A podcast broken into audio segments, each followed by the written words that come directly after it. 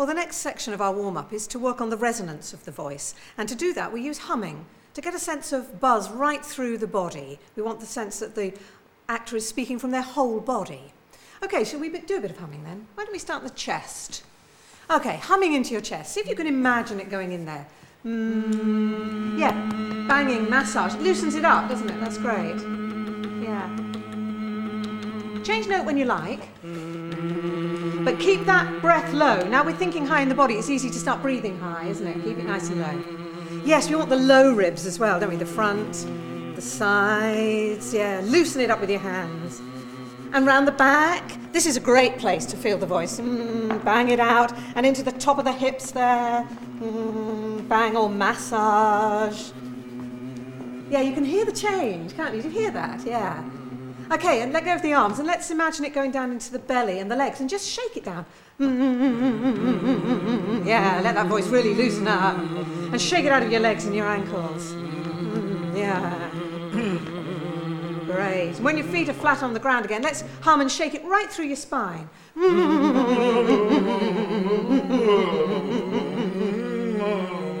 Great, lovely. You start to hear more voice, don't you? Just mm. It gets rid it of a phlegm sometimes, doesn't it? That's Doesn't not a it? problem, is it? It needs to come off. Oh, absolutely. Yes, get it out. Yeah. And the more you tighten the throat, the more you, you will have phlegm, actually. So loosening the throat, loosening the body allows that phlegm to just fall off. Yeah, yeah, great.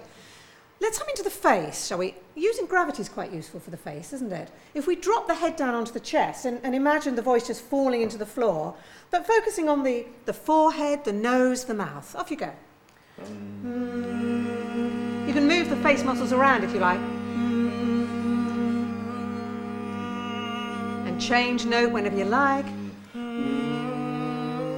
And then as you hum, bring the head up. So you're bringing the sound off the floor and out into the distance.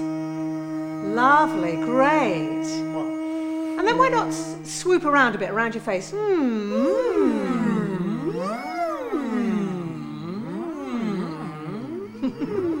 Lovely.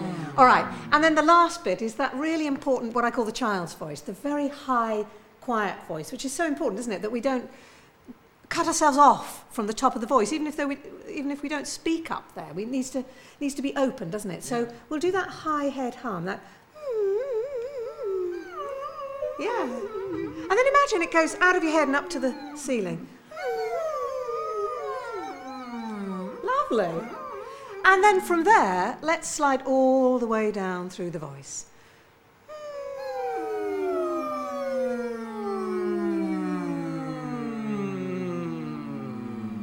It's great. What a great range of the voice. Now we're going to do that. Uh, we do that two or three times, and we're going to start to think about the sound going out into the auditorium. Okay, one more.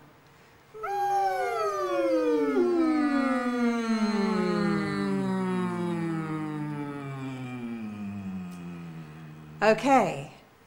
So that's the end of the resonance section. And after resonance, we start to think about opening the voice up.